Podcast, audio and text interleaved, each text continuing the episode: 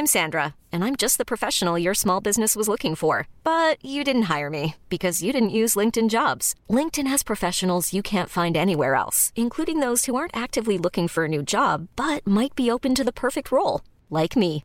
In a given month, over 70% of LinkedIn users don't visit other leading job sites. So if you're not looking on LinkedIn, you'll miss out on great candidates like Sandra. Start hiring professionals like a professional. Post your free job on linkedin.com/achieve today.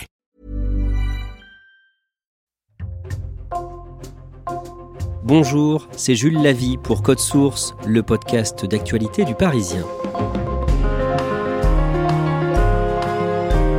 14 juillet 2016, à Nice, un Tunisien de 31 ans au volant d'un camion bélier fonce sur la foule, sur les familles réunies sur la promenade des Anglais pour le feu d'artifice.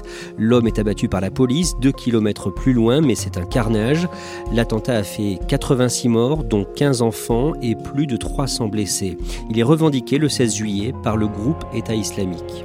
Six ans plus tard, le 5 septembre, s'ouvre à Paris le procès de huit personnes accusées d'avoir aidé le terroriste à des degrés divers. Il va durer deux mois. Et à cette occasion, Code Source donne aujourd'hui la parole à l'une des victimes. Un enseignant âgé d'une cinquantaine d'années qui veut rester anonyme. Nous l'appellerons Karim. Grièvement blessé dans l'attentat, il a pu sauver de justesse ses deux jumeaux.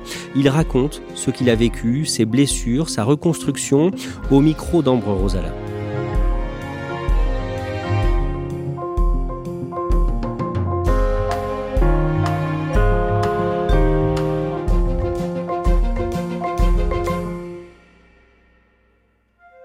Karim a 57 ans. Il habite en Seine-Saint-Denis, dans un appartement où il vit seul. Il vient me chercher en bas de l'immeuble pour m'amener jusque chez lui, et je remarque tout de suite qu'il n'a aucun mal à marcher, malgré les 13 opérations qu'il a subies aux jambes après l'attentat du 14 juillet 2016 à Nice. Nous nous installons à la table du salon, et il commence à me raconter comment il se sent, à quelques jours de l'ouverture du procès de l'attaque devant la Cour spéciale de Paris. Six années se sont écoulées. euh, six ans, c'est long, quoi. La, la vie continue avec euh, avec ses hauts, ses bas, etc. Et puis voilà, ça ressurgit. Et moi, le procès en lui-même, j'en attends pas grand-chose. Je vois ça un peu comme euh, comme un cauchemar ou comme une histoire qu'il faut refermer, quoi.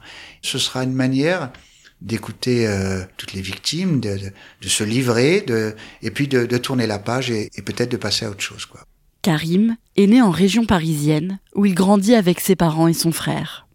Je suis un, un enfant euh, fils d'immigrés algériens. J'ai grandi dans la religion musulmane, mes parents priaient et, euh, et il y avait le, le- toutes les traditions liées à, à l'islam. Et puis avec le temps, petit à petit, je m'en suis détaché. J'estime que je peux vivre sans et je m'en porte pas si mal. Et j'ai jamais été euh, un religieux. Je respecte tous ceux qui prient et toutes les religions, mais je ne me sens pas religieux ni proche d'une religion quelconque. Karim fait toute sa scolarité en région parisienne. Après le bac, il obtient une maîtrise d'administration économique et sociale et il devient professeur d'économie en classe de BTS en 1991 à 26 ans. Il se marie avec sa compagne en 1998 et la même année, ils ont des jumeaux, un garçon et une fille. Karim et sa femme divorcent quelques années plus tard, mais ils restent en bons termes. En juillet 2016, Karim, son ex-femme et leurs deux enfants de 18 ans doivent partir en vacances tous les quatre à Arcachon, en Gironde. Mais finalement, à la dernière minute, ils décident de partir quelques jours à Nice, sur la côte d'Azur. On est arrivé le 13 au soir, on s'est installé, avec, était présent avec moi mon ex-femme qui avait eu des problèmes de santé, qui avait souhaité nous accompagner. Donc elle était là, mes deux enfants. Et on arrive à Nice. En début de soirée, on a été se promener, on a été sur la promenade. Il y avait des concerts de jazz. On est rentré pour dîner et on est ressorti le soir pour euh, assister au feu d'artifice du 14 juillet. Et au retour, euh, j'ai proposé de m'arrêter à un glacier, euh, de prendre une glace. Et puis euh, mon, entourage a dit non, non, rentre. On a marché sur la promenade. Ma fille qui était à ma gauche, côté plage, mon fils côté droit et mon ex-femme côté droit. Et puis à ce moment-là, bah écoutez, ça a été le, le trou noir. Je n'ai plus aucun souvenir. Quoi. Vers 22h30, peu après la fin du feu d'artifice, un camion fonce dans la foule qui marche sur la promenade des Anglais. Karim est percuté aux jambes. Il perd connaissance et se réveille quelques jours plus tard à l'hôpital Pasteur de Nice. Je peux pas bouger, j'ai les deux mains attachées, j'avais du mal à lever mes jambes, j'ouvrais les yeux, je voyais toute cette technologie autour de moi, toutes ces lumières, etc. Plus l'intubation, je n'avais plus de lunettes, donc je, tout était flou autour de moi. Je ne pouvais pas parler parce que l'intubation bloque les cordes vocales. J'avais que l'audition. J'étais comme un, un amas de chair. La vie de Karim n'est plus en danger et les médecins ont réussi à sauver ses jambes, mais il ne sait pas s'il pourra remarcher un jour. Comme il ne peut pas parler à cause de l'intubation, l'infirmière en chef du service l'aide à communiquer. Elle récite l'alphabet et Karim tape de la main pour désigner des lettres et former des mots que l'infirmière note sur une ardoise. Quelques jours après son réveil, Karim n'a toujours pas de souvenir de la soirée du 14 juillet et il ne sait toujours pas pourquoi il est dans cet état à l'hôpital. Je savais pas ce qui s'était passé. Euh, on m'avait dit que c'était un accident. Le fait de savoir que c'était un accident, ça m'a rassuré presque, comme si c'était de l'inattendu, enfin quelque chose qui n'était pas prémédité. Après, il y a mon frère qui est venu, qui m'a dit que c'était un fou. Il m'a dit que c'était un attentat, mais c'était un fou, comme s'il voulait me rassurer. Et après, il m'a dit il y a eu 80 morts. Quand il m'a annoncé qu'il y a eu ces 80 morts, j'en ai pleuré. Je sais pas pourquoi, mais je, je me suis vu dans cette foule et je me suis dit, j'étais, j'ai vécu une scène avec les enfants, mon ex-femme, etc., où 80 personnes, alors, il y en a eu 86 en tout, je crois, euh, sont mortes autour de moi et 400 blessés, etc. Et je suis là, en, en vie, quoi. Après ça, ses enfants commencent à lui raconter ce qui s'est passé ce soir-là. Mon fils m'a dit, tout s'est passé en quelques secondes. On marchait en ligne droite. Euh, tu t'es mis à crier, attention au camion fou. Je l'ai pris par l'épaule et je l'ai poussé côté rue. Lui-même en a profité pour pousser sa mère. J'ai poussé ma fille côté plage, mais il m'a manqué peut-être un dixième de seconde pour la rejoindre. Et à ce moment-là, le camion m'a percuté et m'a roulé sur les jambes. Mon fils s'est relevé quelques secondes après. Il m'a dit, je t'ai vu au sol, les bras en croix. Et quand il s'est approché, il a vu que, il m'a dit, on voyait tes os, les os de tes jambes, on voyait du sang jaillir de partout. Et après, bon, les secours qui commençaient à arriver, le temps d'arrêter une ambulance, et emmené euh, en extrême urgence à l'hôpital Pasteur. Je suis rentré en coma euh, pendant quelques jours. Malgré ce que lui raconte son entourage, Karim ne se souvient toujours de rien. On m'a ramené mon ordinateur et là j'ai essayé de remonter un peu le fil et je suis parti dans, j'allais dire dans une quête pour essayer de retrouver des images, des photos me concernant je voulais me voir euh, sur place, quoi. Je passais des heures sur Internet à essayer de voir. Euh, j'avais fait quelques photos juste avant l'attentat, donc j'ai les tenues de tous ceux qui étaient avec moi. Et dès que je vois quelqu'un qui est habillé un peu de la même façon, je zoome, je dézoome. J'ai j'ai tout essayé, rien. J'en ai fait défiler des milliers. Je ne me suis jamais vu. Donc je n'existe pas dans cet attentat. Je n'ai pas de souvenir. Et pourtant, euh, les blessures, les, hospitalisations, tout est là, quoi. Je suis un peu comme un, une personne qui veut faire un deuil, quoi. J'ai besoin, je sais que ça va me choquer quand je vais voir le camion en image me, me percuter, mais au moins je vais mettre des images dans mon esprit et voir ce qui s'est passé. Ça va me permettre de passer à autre chose, quoi. Les médecins retirent à Karim la sonde d'intubation et il peut recommencer à parler petit à petit. Il est toujours alité et on lui fait plusieurs greffes osseuses et greffes de peau.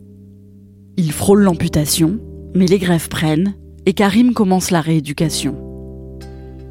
En septembre 2016, deux mois après l'attentat, il demande à être transféré dans un hôpital parisien pour se rapprocher de chez lui. Il est transféré en avion, puis en ambulance, à l'hôpital des Invalides à Paris.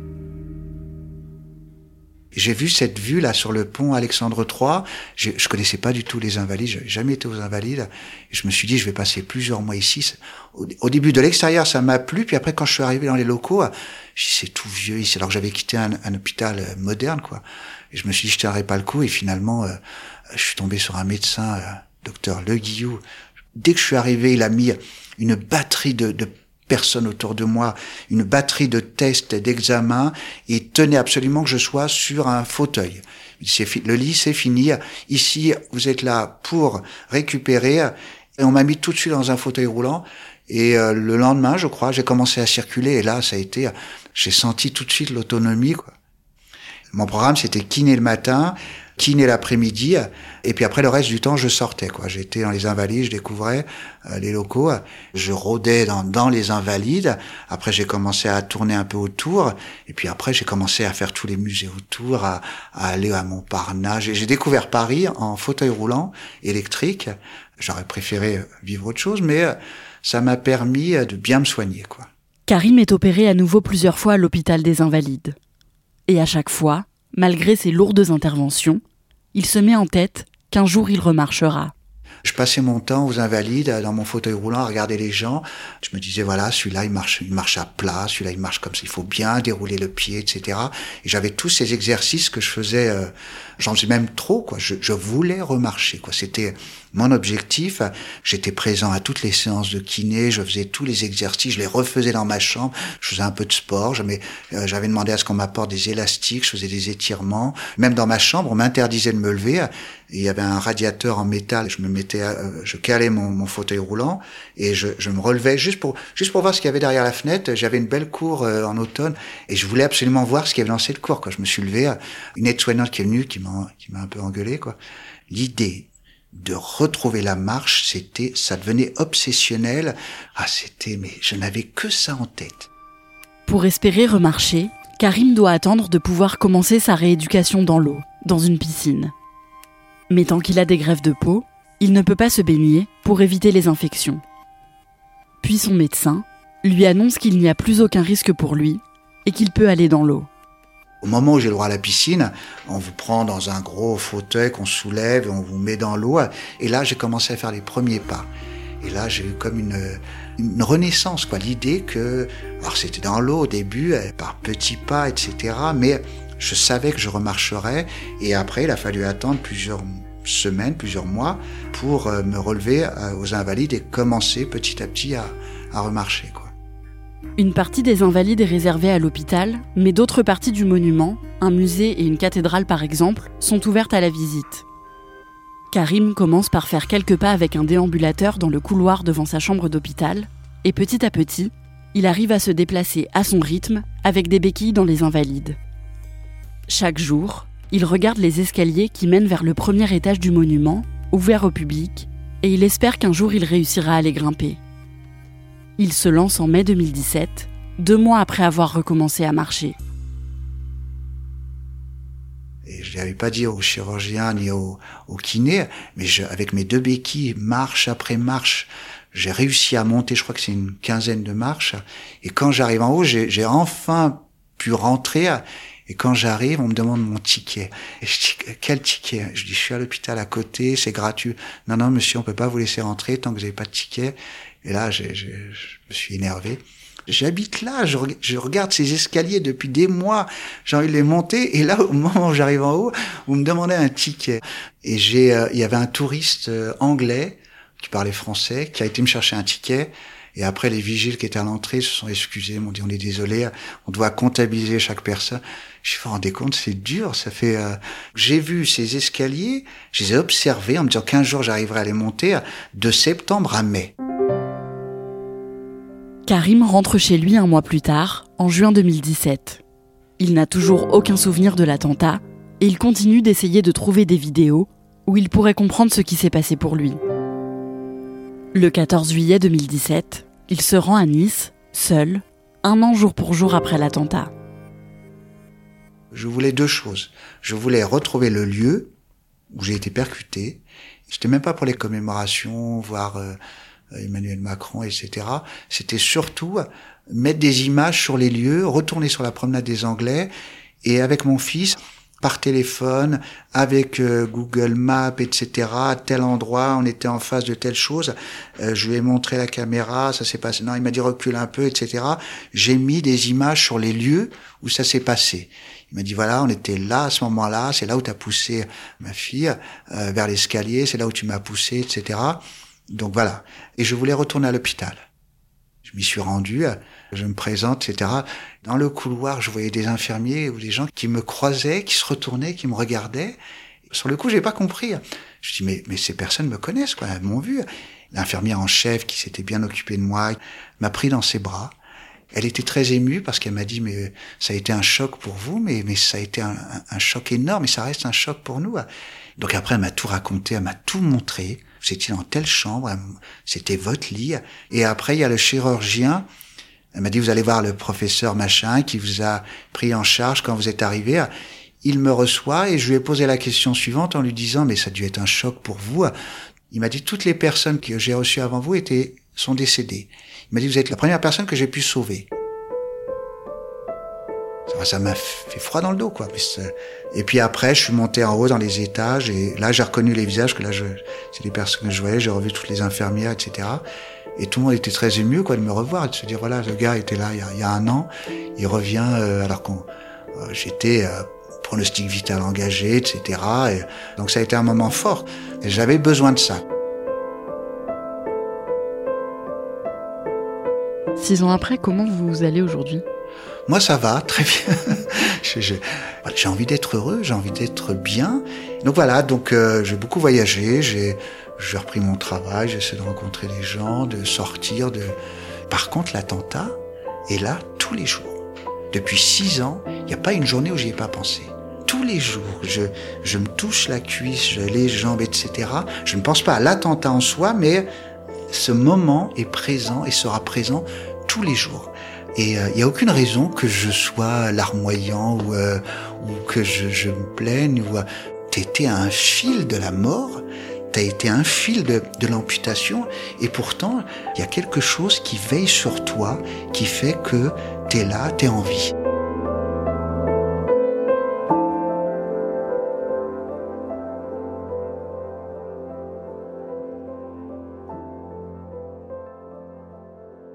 Ambre, est-ce qu'on sait comment vont ces enfants aujourd'hui, ces jumeaux qui ont 25 ans maintenant et qui avaient 18 ans au moment des faits? Ça va mieux. Ils n'ont pas été touchés physiquement dans l'attentat, mais ils ont bien sûr euh, été traumatisés par ce qui s'est passé, de voir leur père euh, blessé dans cet état-là.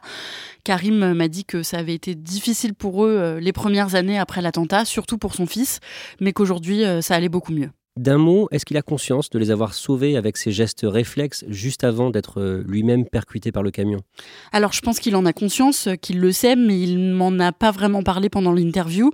Et c'est un peu particulier pour lui parce qu'il n'a euh, aujourd'hui encore aucun souvenir de ce qui s'est passé au moment de l'attentat. On l'a entendu dans ton sujet, Karim a envie de voir les images du moment où il a été percuté par le camion, il en ressent le besoin. Est-ce qu'on sait si ces images existent? Oui, elles existent. Karim m'a dit qu'il savait qu'il y avait des images de vidéosurveillance euh, de l'attentat euh, et que certaines victimes les avaient vues.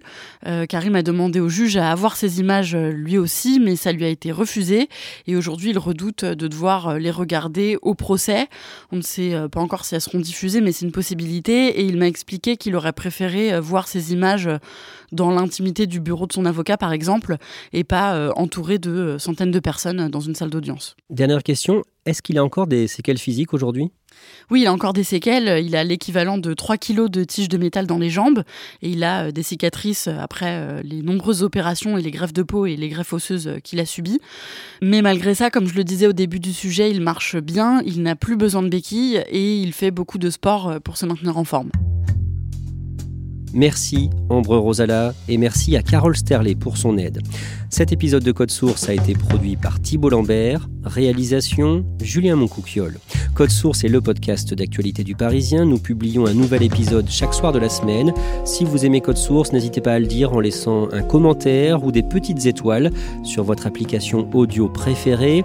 Et n'oubliez pas de vous abonner pour ne rater aucun épisode. Vous pouvez nous contacter sur Twitter, at Code Source, ou nous écrire directement code source at leparisien.fr.